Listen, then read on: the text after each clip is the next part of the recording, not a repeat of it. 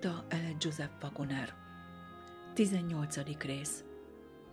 Isten gondoskodása az ön népéről. Wagoner prédikációja meghallgatható az Adventizmus megrázása Spotify csatornán. Ézsaiás 26. fejezet 19-től 21-ig tartó versek. Lautfordítás.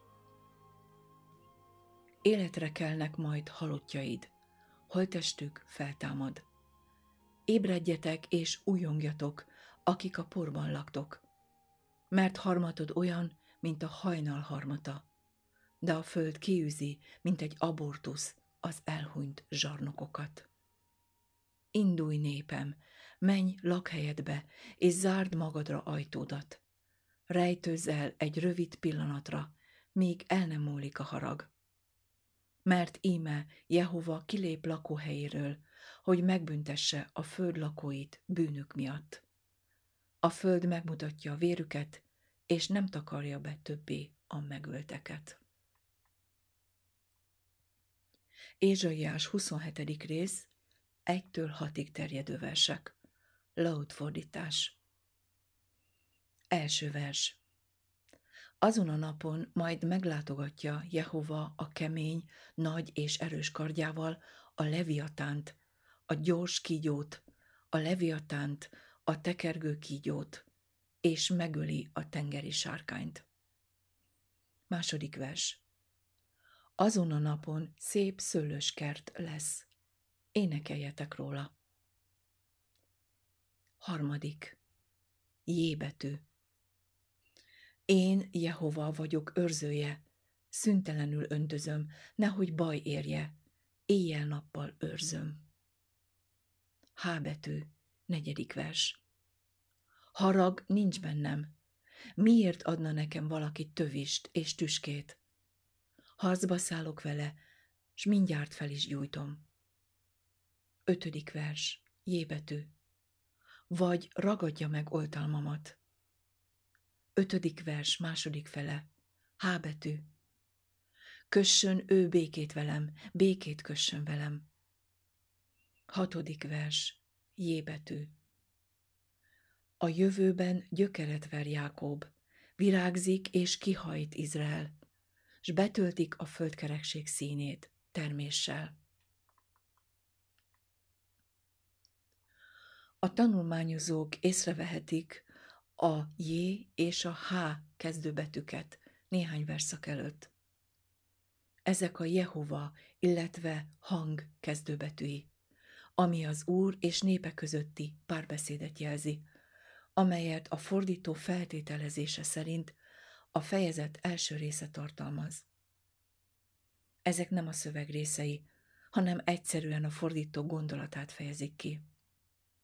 A tanulmányozók hasonlítsák össze ezt a fordítást a saját bibliájukkal, és fogadják el a javaslatot, amennyiben úgy gondolják, hogy érdemes elfogadni. A feltámadás ígérete Életre kelnek majd halottaid, holtestük feltámad. A szöveg itt világosabb és meggyőzőbb, mint az angol fordításban. Ott úgy tűnik, hogy a proféta csak a halott testének feltámadásáról beszél, de az igazság az, hogy Isten az, aki a saját halottairól beszél, azokról, akik az Úrban halnak meg. Izrael gyászol, és Isten azzal a bizonyossággal végasztalja őket, hogy halottaik élni fognak, mert halottaikat a sajátjainak vallja, és aki hisz Istenben, ha meghalt is, él.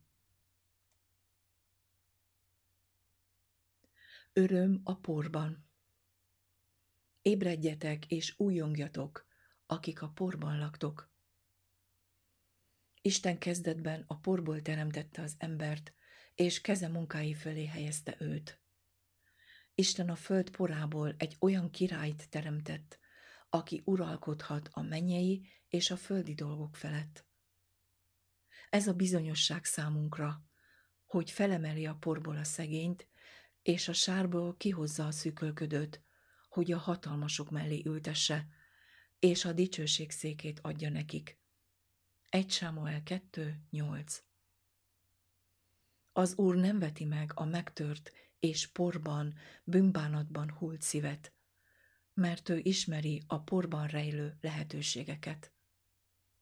Valóban, ez az egyetlen anyag, amelyből tökéletes ember teremthető. Ezért, amikor az ember büszkeségében és önnön magasztosságában letért az útról és elbukott, Isten ismét a porba hívja vissza, és azt mondja, jöjjetek vissza, emberek fiai. A megtérés a feltámadás garanciája, mert nem más, mint a feltámadás erejének munkálkodása. Isten népe örvendezhet a síron túl, mert miután porból teremtetett, és Krisztussal együtt a mennyekben lakozhat, tudja, hogy a halál nem választhatja el őt Isten szeretetétől, amely Krisztus Jézusban, az ő urában van. A reggeli harmat Nincs olyan nagy különbség, mint amilyennek első pillantásra tűnik, a harmat olyan, mint a fű harmata, és a harmatod olyan, mint a hajnal harmata fordítás között, amely Lót fordításon kívül más fordításokban is megtalálható. Mert a fű harmata a reggeli harmat. Szegont francia fordítás szerint a lehelet harmata kifejezést használta, ami nagyon találó. A héber nyelven a kifejezés így szerepel egy lexikonban. A harmat, amely visszaveri a világosságot. Mennyire kifejező ez a feltámadás örömére és frissességére nézve, amikor Isten népe visszatükrözi az élet világosságát. De miért olyan Isten népének harmata, mint a reggeli harmat? A választ a 133. Zsoltárban találjuk. Mert köztük egység és testvéri jóság van, ami olyan, mint a Hermon harmatja, amely leszáll a Sion hegyére. Csak oda küld áldást az Úr, és életet örökre. Kiűzött ellenségek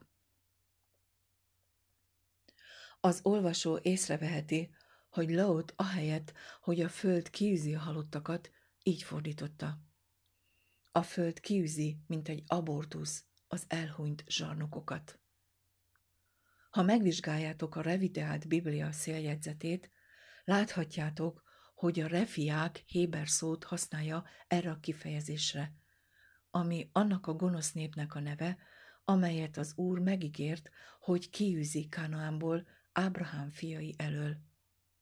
Lásd 1 Mózes 14. rész 5. vers, és 1 Mózes 15. rész 20. vers. Ez tehát egy utalás arra, hogy a feltámadás az az idő, amikor Ábrahám ígérete beteljesedik. A vérbosszúálló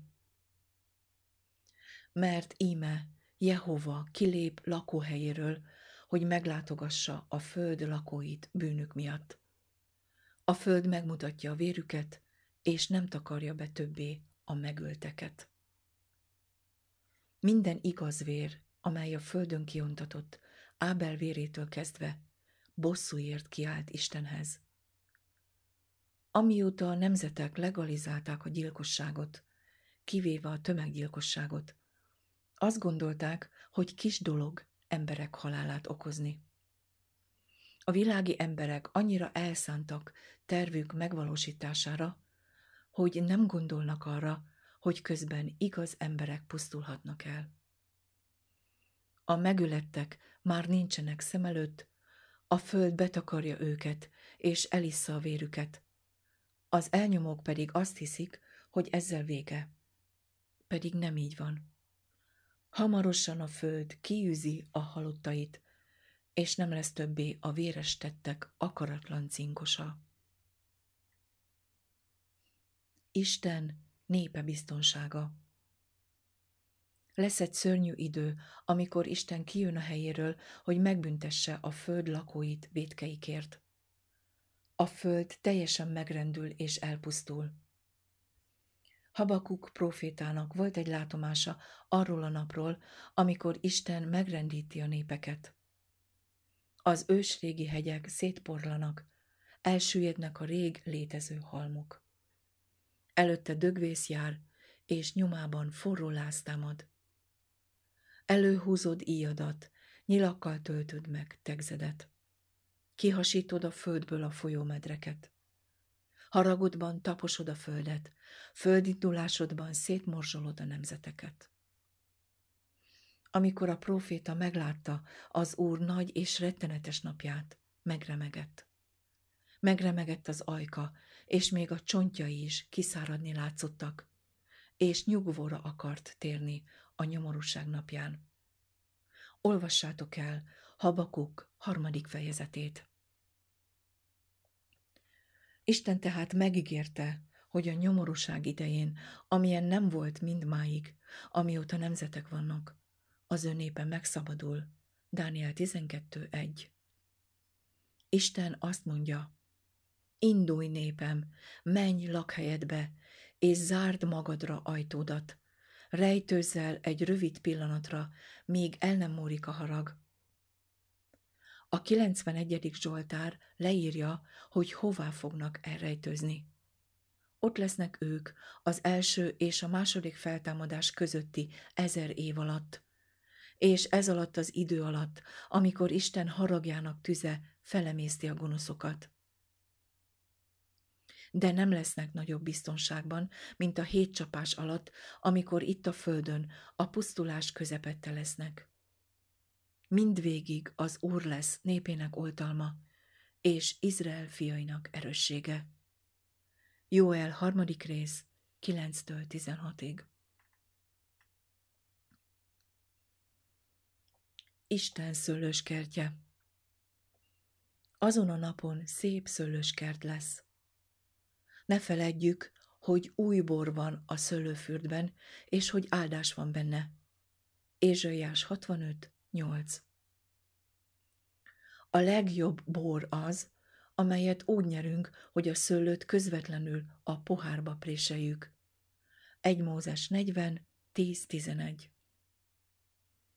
Ilyen bort kínált a megváltó csodálatos módon a kánai mennyegző vendégeinek, és a násznagy szerint az volt a legjobb. Az úr szőlőskertje azonban az ő népe, Ézsaiás 5, 1-től 7-ig. A kánai csoda azt mutatja, hogy az úr szolgái hogyan hoznak gyümölcsöt az ő dicsőségére. A szolgák betű szerint engedelmeskedtek az úr szavainak. Nevüket nem említik, és nagyon keveset olvashatunk róluk, mégis nagyon fontos szerepet játszottak a csodában.